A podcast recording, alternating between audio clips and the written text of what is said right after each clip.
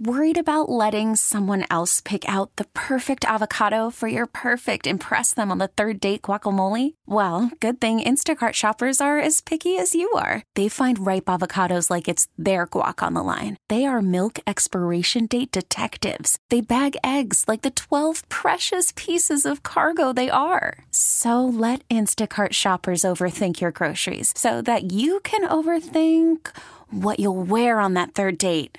Download the Instacart app to get free delivery on your first three orders while supplies last. Minimum $10 per order, additional term supply. This episode is brought to you by Progressive Insurance. Whether you love true crime or comedy, celebrity interviews or news, you call the shots on What's in Your Podcast queue. And guess what? Now you can call them on your auto insurance too with the Name Your Price tool from Progressive. It works just the way it sounds. You tell Progressive how much you want to pay for car insurance, and they'll show you coverage options that fit your budget. Get your quote today at progressive.com to join the over 28 million drivers who trust Progressive. Progressive Casualty Insurance Company and Affiliates. Price and coverage match limited by state law. Uh, right now, NFL Network analyst Brian Baldinger will join us. The third season of Film Session is available now on NFL Game Pass. Features Brian Baldinger and Kurt Warner breaking down game film with NFL players like Davante Adams, Za'Darius Smith. To order NFL Game Pass, visit nfl.com slash Game Pass. The first five episodes of Film Session will air on NFL Network Saturdays at 7 Central starting June 6th. That's this week. Uh, the episode featuring Davante Adams on the 4th of July. And let's hit the Schneider Orange hotline and welcome in Brian Baldinger. Brian, thanks for the time. My pleasure, Tim. Nice to be with you, man. Thank you. Yeah, ab- absolutely. Let's let's dig into the meat and potatoes here, if you Yeah. will, r- right away here, and we'll get to your show, which is a cool show. But uh, the the uh, backpedaling, if you will, uh, for lack of another term, and I don't I don't want to hit the controversy button here on you, Brian, but of Drew Brees, Vic Fangio, your thoughts on on their comments and then what they said afterwards. Well, I mean, this is a time of really we need compassion and understanding right now, and you know the the outrage is real, and you know what we saw to George Floyd uh, ignited something that has been in you know a lot of communities for a long time, and I think that's where our concentration has to be, and that's where our compassion or empathy has to go right now. Yeah, you were in the NFL. You've been in locker rooms. I'm going to talk with uh, Leroy Butler here in about an hour or so, uh, and, and I'll talk to him about that. But being in and around the industry, um, does it give any vindication for what Colin Kaepernick was trying to achieve? Well, I mean, I don't know how Colin Kaepernick, you know, isn't in the league. To be honest with you, I mean, the guy was on a path of greatness. I mean, San Francisco was a power. Those games against Seattle were must-see TV. Him going up against Russell Wilson, and to see his team, you know, within five yards of winning a Super Bowl game, and to see him out of the league. I mean, it's just, I mean, it, it's it, it's just something that, I mean, we have to we have to look beyond uh, whatever posture he was taking before a game and just look at what he was trying to say. I think that's probably way more important than any gesture at this point. I mean, the guy belongs playing football, and it's just wrong that he isn't. Yeah, I agree with you. And and no offense to guys like Mike Glennon and some of these other uh, quarterbacks that have been on rosters since. It it it does it does it is peculiar that he's not at least on a roster somewhere. So so no question. And and there's a brotherhood that is uh, within the NFL that can achieve a, a lot of things. And if uh, the message doesn't get out, uh, they're going to use what platforms they can, and and that's just the that's just the way it is. There's got to be some change. There's no question about it. Brian Baldinger, NFL Network analyst on the Bill Michaels show here. Your uh, your show uh, film session with Kurt Warner. Uh, you're going to bring in uh, Davante Adams and Za'Darius Smith. How was that? you know, to sit down with Davante and Za'Darius, you know, together or not together, but um, in the film room and just going through game tape with those guys. I mean, I, you can't help but learn from both of them. I mean, both have tremendous personalities. Um, they really understand the game, and they love talking about the game. So they're in their element, Tim. And just to listen to the situations and what they saw, you know, whether it was you know a fourth and fourth and four play against Chicago, Week 15 for the opening score of the game against against the Bears, and what Aaron Rodgers saw in a little audible check, um, you know, and how much he trusts them. You know, to see Za'Darius Smith line up at every single defensive line position, and you know beat opponents, and the way that he does it with the different techniques. Uh, I just felt like I kept learning from both those guys, and any fan would learn a tremendous amount about their positions and what they do within the Packers organization. Yeah, and, and I was talking about that last hour in the show is is the the microphones on whether it's an NBA court or a Major League Baseball field or a sideline with with the regards to the NFL the opening of that door or the, the, the swiping away that curtain a little bit, you, you were there. You've been there. Is that a good idea to, during games, get mic'd up, or is it uh, uh, maybe a better decision to break it down with the player after the fact? I think it's better to do it after the fact where they can really get comfortable. They can be relaxed. They can be in their element. Uh, I think it's just better. Otherwise, you know, you really got to filter everything from the language – uh, you know, do they cross the line? Do they say too much?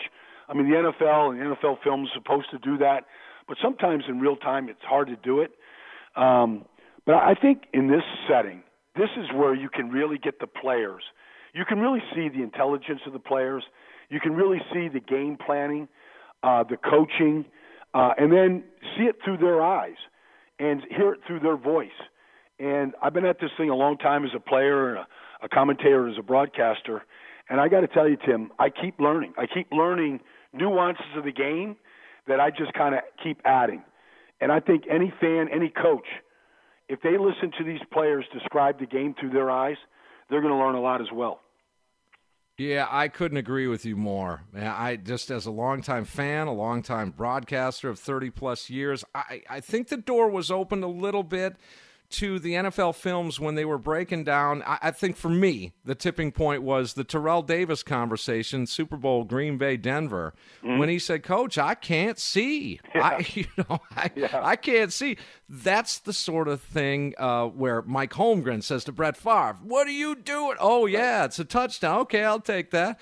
I love that sort of thing, and you you pick up that from the players on this show right here, film session on NFL Network with uh, you, Brian Baldinger, and Kurt Warner.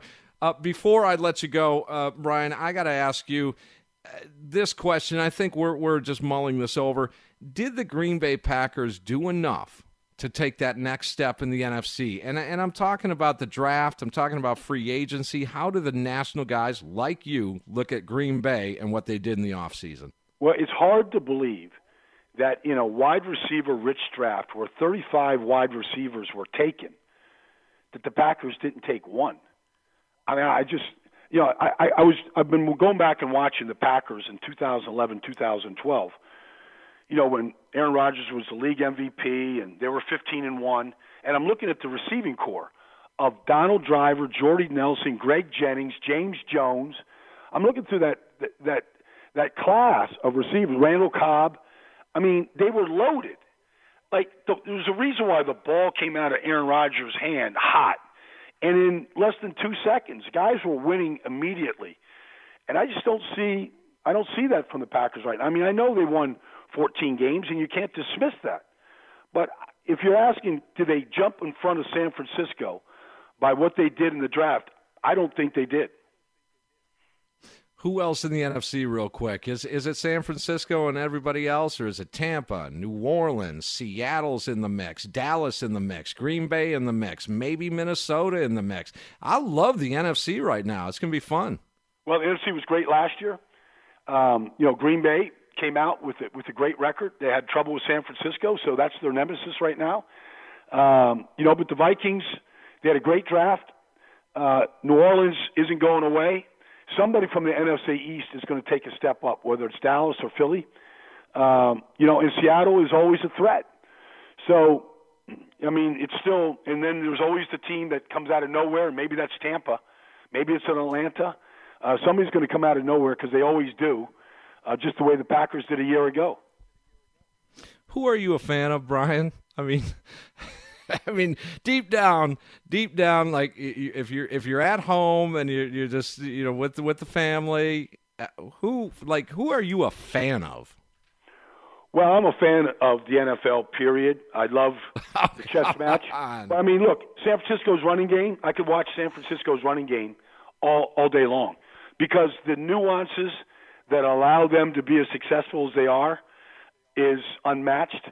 But I also could watch Lamar Jackson play quarterback in Baltimore in that offense, which was unstoppable all the way until the divisional championship loss to Tennessee, but was unstoppable all year. So, I mean, there's a lot that I like to watch. Mm, it would have been okay to say Dallas. It would have been all right. We'd have forgiven you. all right, well, Brian. I, thanks look, for the I time. mean, man. they couldn't finish games last year. They couldn't. They couldn't come back and beat Minnesota. They couldn't beat New England at the end. They couldn't beat the Eagles sure. at the end. I mean, they they uh, they stalled. You know, at the end of games with a chance to win them last year.